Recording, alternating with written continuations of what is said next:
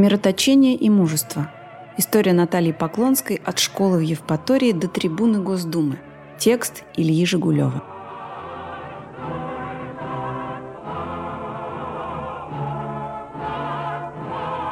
Скажу без лишней скромности, что русский Крым и Севастополь, вся необъятная, огромная Россия, все мы испытываем такую гордость за нашего президента – которые завидуют в других странах. Настанет время, и даже самые оголтелые критики будут вынуждены признать, Крым и Севастополь – это Россия. Вместе, безальтернативно и навсегда. Эту речь Наталья Поклонская произнесла на трибуне Государственной Думы 18 марта 2017 года, в день, когда ей исполнилось 37 лет, и ровно три года спустя после подписания договора о принятии Республики Крым в состав России – к моменту выхода на парламентскую трибуну с торжественной речью Поклонская успела стать одним из символов как присоединения Крыма, так и Думы нового созыва. Однако в зале во время ее речи не чувствовалось ни волнения, ни энтузиазма.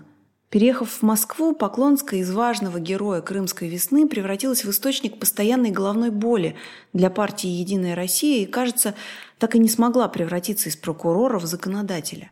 Юность Наталья Поклонская провела в крымской здравнице Евпатории – ее семья переехала туда из-под Луганска в 90-м, когда девочке было 10 лет. Там же после школы она поступила в местный филиал Харьковского университета внутренних дел, а выпустившись в 2002-м, начала работать помощницей местных прокуроров. Поклонская зарекомендовала себя как очень исполнительный сотрудник. Кучерявая, волосы по плечи, вспоминает гособвинителя Поклонскую крымский пророссийский активист Виктор Сажин – он утверждает, что Поклонская была гособвинителем, когда в 2005-м его вместе с другом судили за несанкционированный митинг и хулиганство – за неделю до повторного второго тура выборов президента Украины Сажен с другом и еще несколько активистов забросали яйцами и мусором автоколонну из Киева со сторонниками Ющенко, пытаясь не пустить агитаторов в Крым. Колонна до Севастополя все-таки доехала, а через несколько месяцев на Сажена завели уголовное дело. На мне конкретно отыгрывались, вспоминает Сажен, впоследствии активно участвовавший в событиях весны 2014 года. Я на суде начал орать. Нахрен они америкосов пихают нам в лице Ющенко? Мы ж пророссийские. А мне адвокат говорит, объясни, ты хочешь выйти или сидеть? Давай тогда с полемикой поаккуратней. Обвинение, по словам Сажина, требовало для него семь с половиной лет заключения.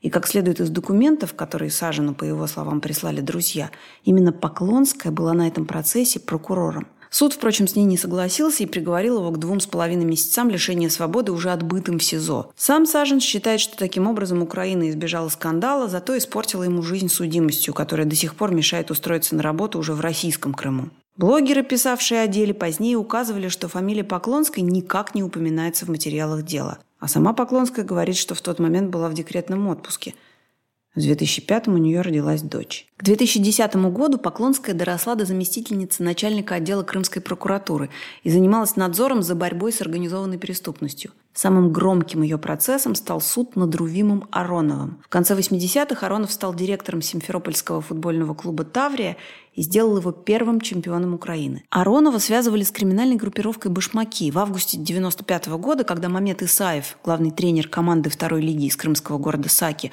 отказался бесплатно отдать Таврии двух молодых футболистов, его вывезли в лес и избили. Позже Исаев умер в больнице, успев дать показания и указать на Аронова. Семь лет спустя, в 2002 был убит участник башмаков Виктор Захаров. Он претендовал на место лидера группировки. Захарова ударили перевязанным символической черной лентой ножом, а потом застрелили. Аронов к тому моменту был депутатом Крымского парламента. Дело по этим двум убийствам против него возбудили только в 2011 когда Аронов уже отбывал срок за аварию со смертельным исходом. В 2002 году он сбил женщину, торопясь в аэропорт. Гособвинителем на процессе выступала Наталья Поклонская. Однако закончился он поражением прокуратуры.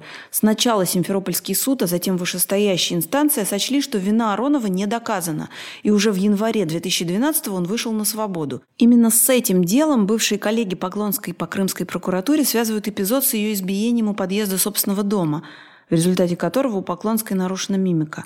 В 2014-м, когда Поклонская стала одним из главных лиц русской весны в Крыму, Руви Маронов сообщил, что она уникальный человек, который ни вправо, ни влево никогда не пойдет. «За Крым можно быть спокойным», – добавил Аронов, который к тому времени давно жил в Израиле. В 2016 году он умер от рака.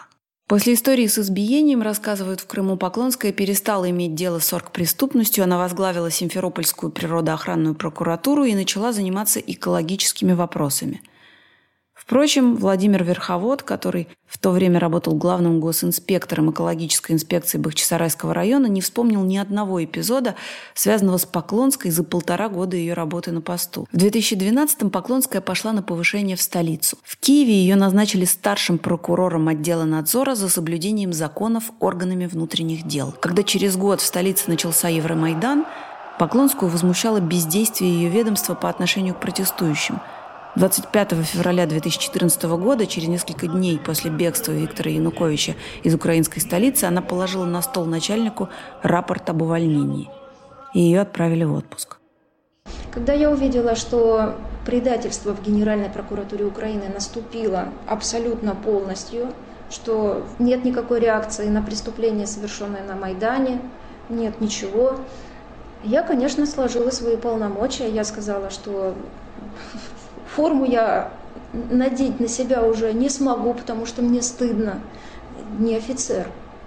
И написала рапорт на увольнение, чтобы не быть предателем. Потому что вот переворотчиком государственным, преступником, я прислуживать не собиралась. Мне было очень больно и очень тяжело принимать такое решение. Я уходила в никуда. Но предателем я не буду.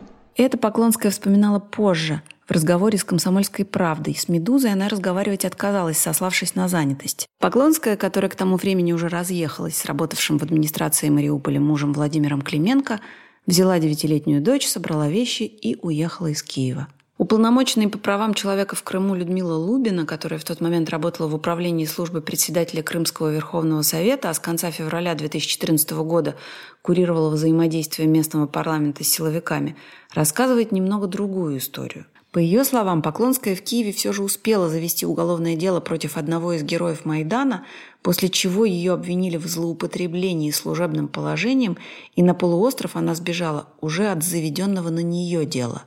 Медузе, впрочем, не удалось подтвердить эту информацию. Поклонская приехала к матери в Симферополь 5 марта 2014 года, когда Крым уже наводнили вежливые люди в военной форме без опознавательных знаков, а все органы власти перешли под контроль пророссийских сил, кроме прокуратуры. Как вспоминает Лубина, прокуратура не перешла на сторону тех, кто хотел присоединиться к России. Почти все руководство прокуратуры Крыма писало доносы в Киев, и с их подачи возбуждали уголовные дела против депутатов Крымского парламента. Под контроль новой власти прокуратура в итоге ставила четвертая рота самообороны Крыма под командованием Владимира Мерцалова. Сейчас он находится в федеральном розыске в России по обвинению в мошенничестве. Это было похоже на кинофильм. Пустые кабинеты, Всюду валяются документы, и только трое молодых пацанов в прокурорских мундирах с безучастными лицами, да одна хрупкая белокурая девочка. Вспоминал об этом Мерцалов.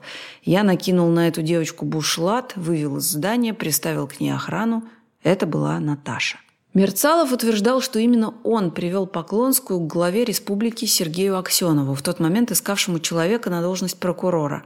Сама Поклонская рассказывала эту историю иначе. По ее словам, на встрече помимо Аксенова присутствовал только будущий полпред президента в Крыму Олег Белавинцев. Тогда он был гендиректором УАО «Славянка», дочернего предприятия Рособоронэкспорта, а работать на республику ей было предложено бесплатно.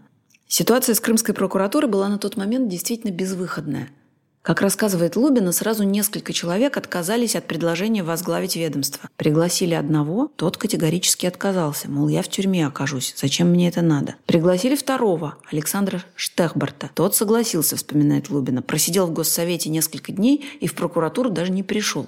Потом они кусали локти, могли бы в истории Крыма сыграть свою почетную роль. Сам Сергей Аксенов говорил, что до Поклонской пытался назначить шестерых прокуроров. Одного жена не пустила, другой передумал. У третьего началась дизентерия. Некоторые говорили «нет, я лучше буду первым замом». Это позорище. Мужики стоят и трусят, вытирают пот со лба. Именно в этот момент возникла кандидатура Поклонской. Но на следующий день рано утром позвонил Сергей Валерьевич и сказал, Наталья, ты сможешь в течение получаса быть в госсовете? Я говорю, конечно, смогу. Но ты будешь первой. Я даже не спросила, где первой, в какой части, в каком ведомстве. Он говорит, готово? Он говорит, готово. Все, давай, как можно быстрее, так и приезжай.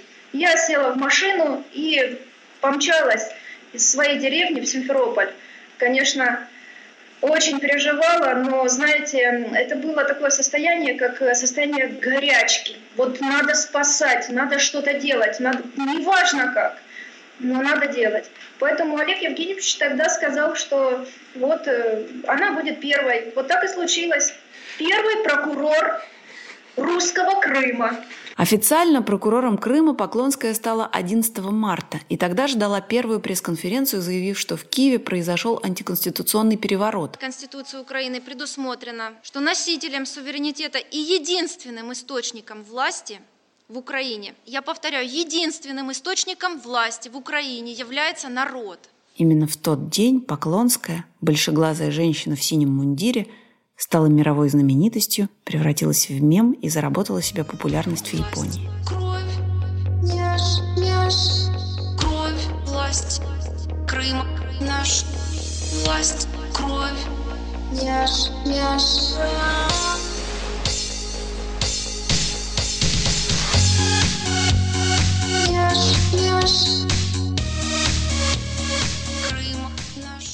Пока интернет умилялся внешнему виду Поклонской, ей необходимо было переподчинить себе несколько сотен сотрудников, еще недавно лояльных Киеву, и наладить работу в условиях, когда украинская генпрокуратура отключила Крым от единого реестра до судебных расследований. Как она потом рассказывала, нельзя было регистрировать ни преступления, ни происшествия. Все вернулось к 80-м, 90-м годам, когда преступления просто записывали в журналы и книги учета. Как говорит собеседник «Медузы» в прокуратуре Крыма, получилось у Поклонской не сразу.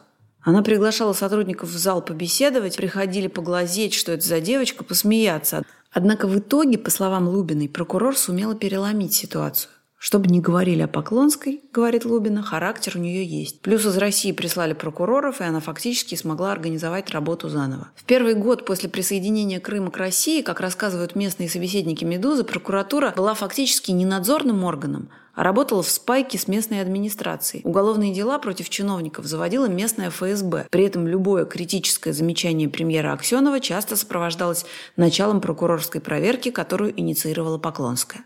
Практически сразу у Поклонской появился поклонник в правительстве. Разведенного вице-премьера Николая Янаки часто замечали с Поклонской на публичных мероприятиях. Янаки принято считать одним из основных владельцев Ялтинского дельфинария, где Поклонская, по ее словам, неделю лечилась от депрессии.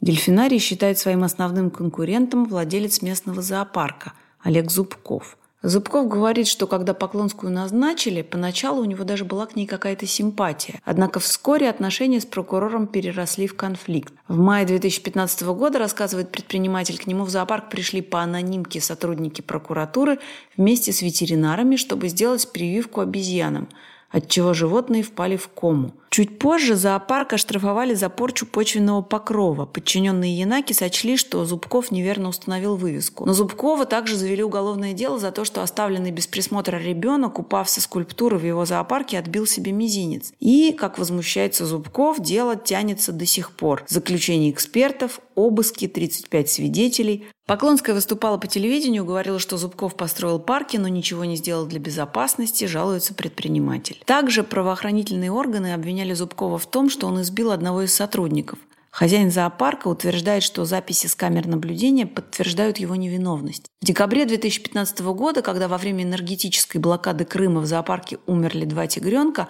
Поклонская обвинила Зубкова в том, что он не обеспечил надлежащие условия содержания животных. Зубков говорит, что работающий генератор изъяли у зоопарка крымские власти. Когда Зубков объявил о закрытии своих зверинцев в знак протеста, Поклонская ответила ему так. В знак протеста? Да ради бога, пусть хоть сам садится в клетку. Русского человека заставили ощетиниться и защищаться, разводят руками Зубков, который весной 2014 года горячо поддерживал присоединение Крыма к России.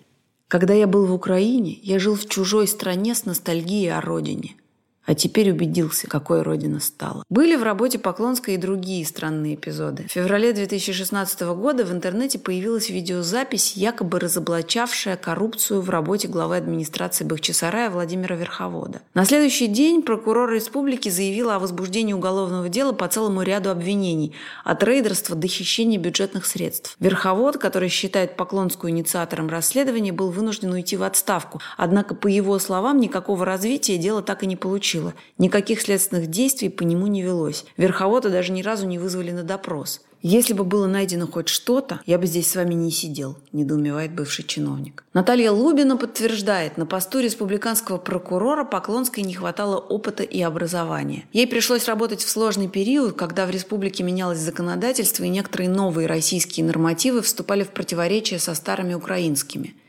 И, говорит уполномоченный по правам человека, иногда казалось, что Наталья не успевает за требованиями времени. Лубина вспоминает одну из таких историй о банде, несколько человек из которой не совершали преступлений на территории Крыма – за преступления, совершенные на Украине, их теперь судить не могли. Суд вынес определение решить вопрос о передаче Украине, но они остались под стражей. Наталья Владимировна просто терялась и не знала, что с ними делать, вспоминает Лубина. Сразу несколько источников «Медузы» в Крыму говорят, что их обращения в прокуратуру оставались без ответа, и ситуация исправилась только после ухода Поклонской со своего поста. В других случаях, по словам Лубиной, Поклонская, наоборот, проявляла излишнюю принципиальность. Например, могла на заседании Госсовета встать и сказать, мол, этот депутат депутат такой негодяй, надо лишить его полномочий. А как его можно лишить полномочий до приговора суда, рассказывает Лубина.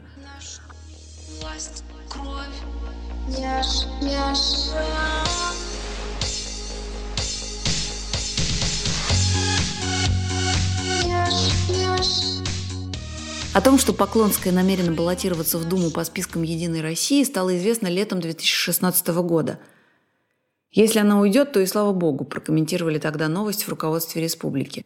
К тому времени отношения между Аксеновым и Поклонской стали сугубо формальными – Новому витку карьеры прокурора, похоже, были рады в Генеральной прокуратуре, которая еще в декабре 2014 года покупала для Поклонской бронированный джип почти за 8 миллионов рублей. По Симферополю Поклонская передвигалась почти как глава республики в кортеже из не менее чем трех машин. Источник, близкий к руководству ведомства, пояснил «Медузе», что в Генеральной прокуратуре не готовы публично оценивать деятельность Поклонской на ее крымском посту, но горячо приветствуют ее избрание депутатом. В парламенте Поклонская превратилась в рядового депутата с довольно ограниченным кругом обязанностей. Еще до выборов ей прочили место руководителя одного из ключевых комитетов Госдумы по безопасности и противодействию коррупции. Однако в итоге бывшему прокурору доверили только место одного из двух обычных заместителей. Поклонскую назначили руководить комиссией по контролю за достоверностью сведений о доходах депутатов, но до апреля, когда депутаты подают налоговые декларации, делать ей в общем было нечего. Источник «Медузы» в думской фракции «Единой России» так и не смог припомнить законодательных инициатив депутата. Согласно базе данных, Поклонская стала соавтором двух законопроектов, у каждого из которых более 10 заявителей.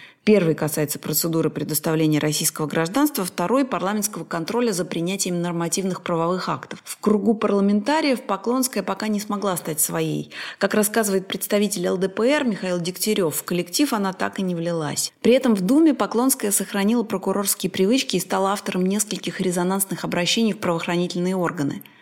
В октябре 2016 года она попросила Генпрокуратуру проверить фильм Алексея Учителя «Матильда» на оскорбление чувств верующих. Коллеги встретили это обращение с недоумением, а председатель Думского комитета по культуре Станислав Говорухин заявил, что проверку фильма необходимо прервать на корню. Однако в январе 2017-го Поклонская снова обратилась в прокуратуру с заявлением по Матильде.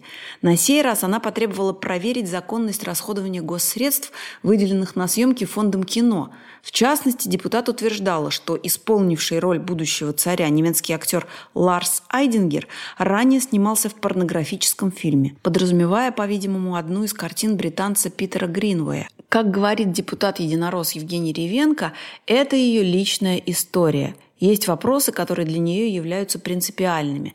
Несмотря на то, что партия не считает возможным вмешиваться в творчество, у Наташи есть своя позиция.